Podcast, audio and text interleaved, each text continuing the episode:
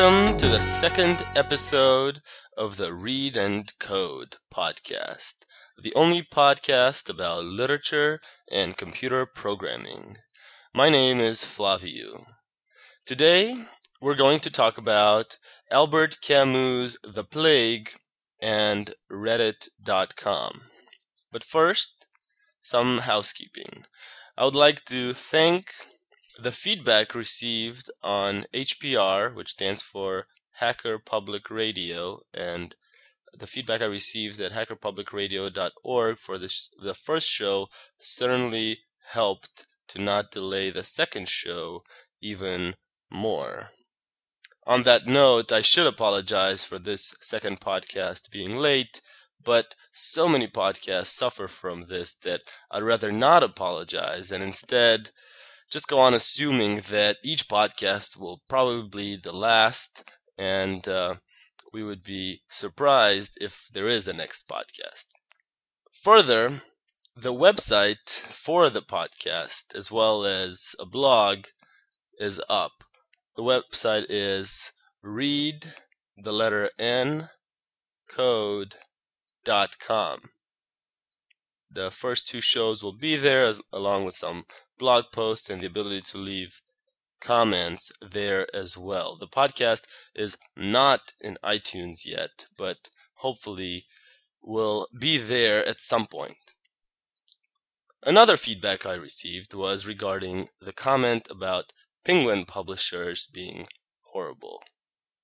I um, completely agree that uh, Penguin is a cheaper alternative, and if you just need um, a book for less money and it'll do the job, and you're probably going to travel with it a lot, maybe Penguin is the right choice. And sometimes it's the only alternative. So I confess to owning many Penguin books, especially since back in my college courses, for some reason, all the teachers chose Penguin publishers for all of the books, I'm assuming to save money, which often uh, ended up being an unsuccessful feat anyhow. However, the um, publisher I recommended last time, Everyman's Library, is certainly something to shoot for. And if you want to leave an inheritance to someone of a nice library of books, I strongly recommend purchasing the Everyman's Library 100 titles set. It's some $3,000, but while I don't own it, it's uh, something I fetishize about. So, to today's topic uh, Albert Camus' The Plague and Reddit.com. Albert Camus' The Plague is in Everyman's library, and the book actually contains other titles by Albert Camus. He is often regarded as part of the existential existentialism movement. Existentialism is a philosophy generally regarded as having started by Kierkegaard, who is another fiction writer. And it maintains that the individual is solely responsible for giving his or her own life meaning, and for living that life passionately and sincerely in spite of many existential obstacles, including despair, angst, absurdity, alienation, and boredom. Some of the writers and philosophers associated with existentialism are Jean Paul Sartre, Dostoevsky, Kafka, Simone de Beauvoir. Anyway, all this dropping names to make me feel smart. Uh, I really haven't read most of these, so I'm just mentioning some people that are also associated with this. It's different than the Stoicism we discussed last time, because Stoics, if you remember, really focused on the pursuit of wisdom as the greatest endeavor, whereas existentialism seems to explore obstacles in life which they regard as absurdity and um, the list I mentioned before. Albert Camus, however, rejected this label as, a, as an existentialist. He maintained that he's not an existentialist. To that, many responded by creating yet another category, which is called absurdism. So, in studying the absurd, uh, what would that mean? Basically, the efforts of humanity to find inherent meaning will ultimately fail, and hence are absurd, because no such meaning exists, at least in relation to the individual. So Camus was more concerned with exploring the human quest for meaning, which is bound to fail because it's an absurd quest to start with, because there is no meaning. Albert Camus was born in 1913 in French Algeria, and he lived most of his life in Algeria and in France dying in 1960 in an automobile accident. He received the Nobel Prize for Literature in 1957, and I'm sure you can find other facts from Wikipedia. He's most well known for the novel The Stranger and for the essay The Myth of Sisyphus.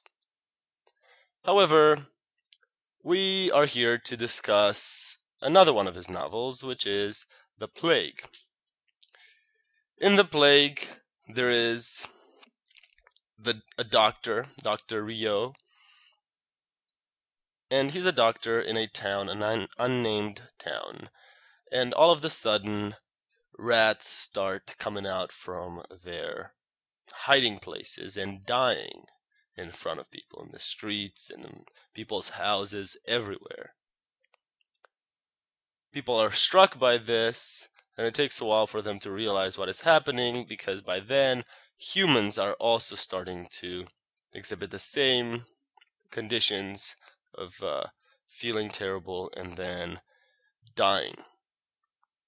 The town is then sealed off from the rest of the world to prevent the plague from spreading.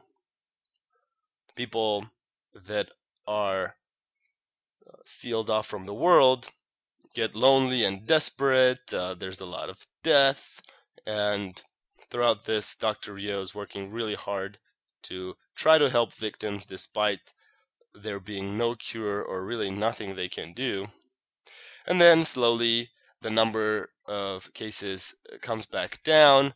The gates of the town reopen, and people are reunited, uh, except Dr. Rieux, because his wife dies outside of the town in the meantime, so he isn't reunited with anyone. Uh, at the end, Rieux reflects on the epidemic and reaches the conclusion that uh, there is more to admire than to despise in humans. So, that's just a brief summary. I'm more concerned with the language used in the book, so as before, I'm going to go through a few quotes uh, that I found most interesting in The Plague. First quote You can get through the days of trouble once you have formed habits. And since habits are precisely what our town encourages, all is for the best. End quote. This is a tongue in cheek remark that habits are generally what people take refuge in and hold uh, as their identity. Uh, it's making fun of that. Second quote Rieux says, The only thing I'm interested in is acquiring a peace of mind. Uh, third quote There have been as many plagues as wars in history, yet always plagues and wars take people equally by surprise. Quote. Another quote uh, They thought that everything was still possible for them, which presupposed that pestilences were impossible. Often throughout the book, there are such remarks that make a jab at the way humans think, especially in large groups, and that um, they thought, and like in this case, that everything was possible and that there was no way a plague could possibly ever happen to them. Uh, next quote. A dead man has no substance unless one has actually seen him dead. So, a hundred million corpses broadcast through history are no more than a puff of smoke in the imagination. End quote. This is uh, something I've come across before, right? Because often we see in the media uh, death, but for anyone who has experienced that to, in a close friend or family, uh, death is definitely different when uh, you know the person or have seen a person die than when you read about uh, millions dying uh, in a newspaper or on TV. Next quote. He savored the bitter sense of freedom that comes of total deprivation. End quote. This actually, when I read this, this reminded me of Klaatu's urban camping podcast series, which for those of you who are not listening on HPR, you can find on hackerpublicradio.org. It's a it's a great and uh, challenging series to listen to. Next quote. At my age, one's got to be sincere. Lying's too much effort. End quote. That's pretty self-explanatory. And my last quote, quote, priests can have no friends. They have given their all to God. End quote. Okay, so those are just some quotes that I found interesting in Albert Camus' The Plague. And you may wonder um, how this is connected to Reddit. Well, Reddit.com, and for those of you who don't know this site, it's um, R E D D I T.com, and it's pronounced Red It, uh, as if it's one word. Uh, Redditors, the people who post uh, the people the users of reddit are called redditors and they have the option to submit links to content on the internet or submit uh, self posts that contain original user submitted text. So, for instance, a question or an opinion on a certain subject, or a link to their blog where they have an opinion on a certain subject. Other users of Reddit can then vote the posted links or text up or down with the most successful links gaining prominence and reaching the front page, which gets an immense amount of traffic. As a side note, Reddit is implemented in Python. Often, such posts, like my little comment a second ago, are um, trigger what is what is called, uh, I guess, a flame war, where a flame war results basically when one or more uh, users engages in a provocative response to the original posted flame bait. So, for instance, if you have if a user posts something like X is better than Y, uh, you know, Python is better than something else, that is often a bait. So then it starts a flame war by other users commenting, no, you're wrong, and then somebody else uh, making a comment to that comment, therefore turning into a flame war. Just giving some titles from today's Reddit page. Uh, some of the things you would see, not flame wars, just some of the usual things you would see um, one of the titles is Genetic Algorithm Car Physics. Another is The Programmer's Coloring Book. Another one is Learning from Twitter's JavaScript Performance Problems. Another one is Last.fm outage report, in parentheses, hardware failure. These are particularly coming from the programming side of Reddit because Reddit is organized by categories and programming is one of those categories. So, in comparing the plague to Reddit, I have a few quotes from the plague, and then I'm going to talk about how those may relate to Reddit. Um, so hold your disbelief uh, for a short while. Quote The passions of the young are violent and short lived. End quote. I think this speaks to the flame wars I was just describing. So, for instance, one of the Reddit articles you may come across would be entitled Why Open Source Sucks. And these articles, by the way, that I'm mentioning in this podcast are all from the past few days, which would be uh, January 22nd, 21st, 2011. So, I have read recently an article about why open source sucks, which is a very violent uh, article that does not account for many users' opinion, and it is short lived in that many turn away from that. Another example of baits, clickbaits, would be something entitled like the 49 most used jQuery plugins. So, uh, to trigger as many visits to that site as possible. Second quote from the plague. Tarrou, one of the characters in the book, says the following Query How contrive not to waste one's time? Answer By being fully aware of it all the while.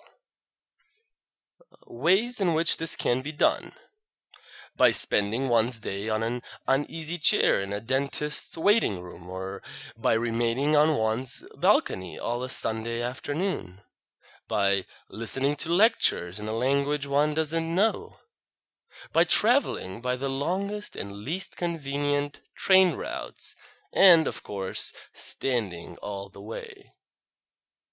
By queuing at the box office of theaters and then not booking a seat and so forth.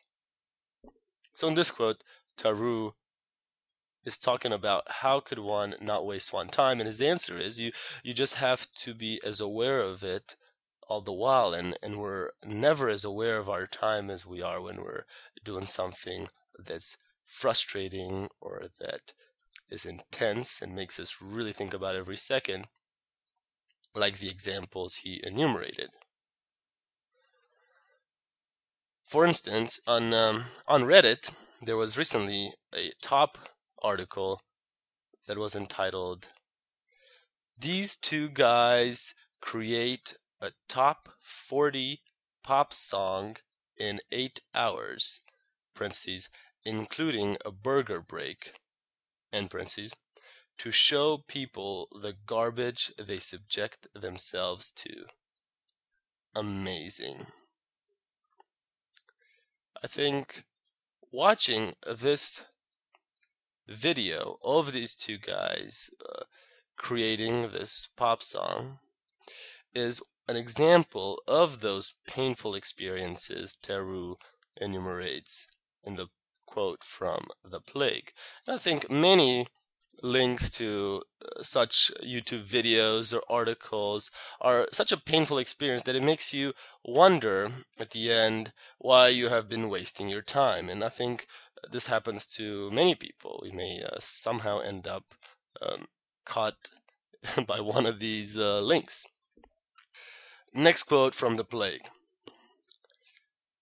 The most incorrigible vice is ignorance which fancies it knows everything, and therefore claims for itself the right to kill.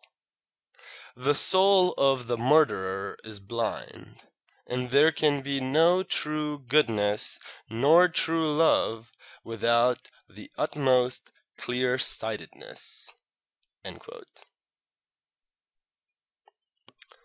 This last quote uh, particularly attacks ignorance. And a link from Reddit, its title is the following Fox News Megyn Kelly claims that Fox News personalities do not, ellipsis, do not, all caps, ellipsis, invoke Nazi imagery in politics.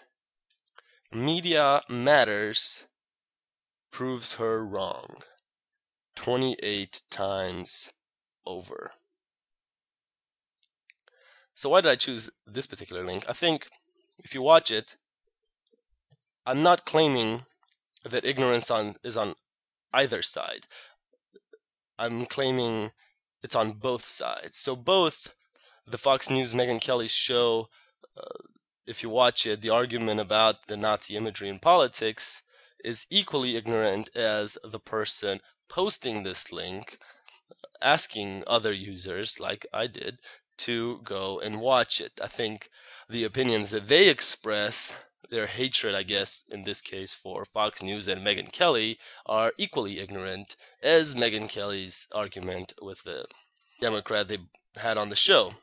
So, once again, I I want to stress that both sides are equally ignorant and that they both suffer from not having the utmost clear sightedness mentioned in the play quote. Next quote, and the last one you may be thankful to hear from the plague.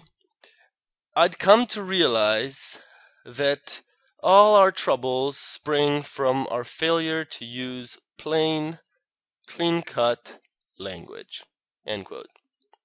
On Reddit, an article title I came across as a, in the top on the front page is the following.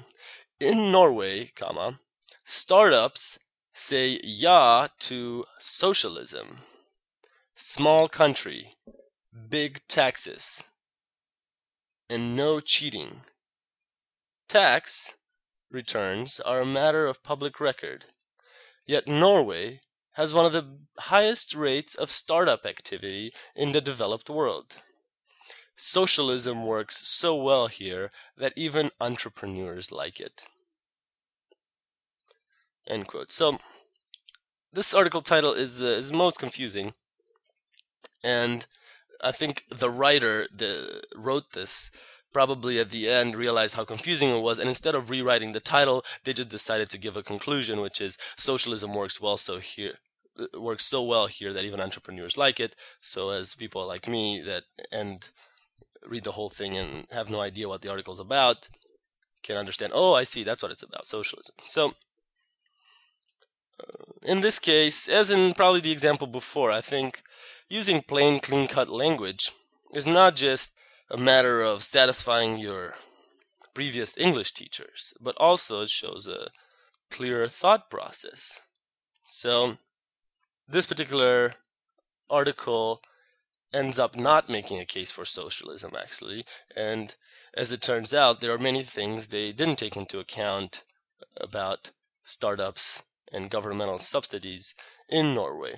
But that's not the point. The point is that the very language used to express his thoughts and opinion are flawed to start with and set him up for not having enough facts to prove it.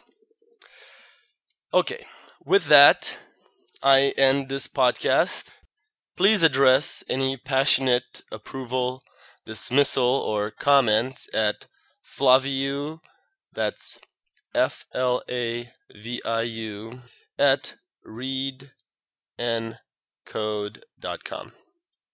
Until next time, read and code. Thank you for listening to Hacker Public Radio. HPR is sponsored by Caro.net, so head on over to caro.net for all your hosting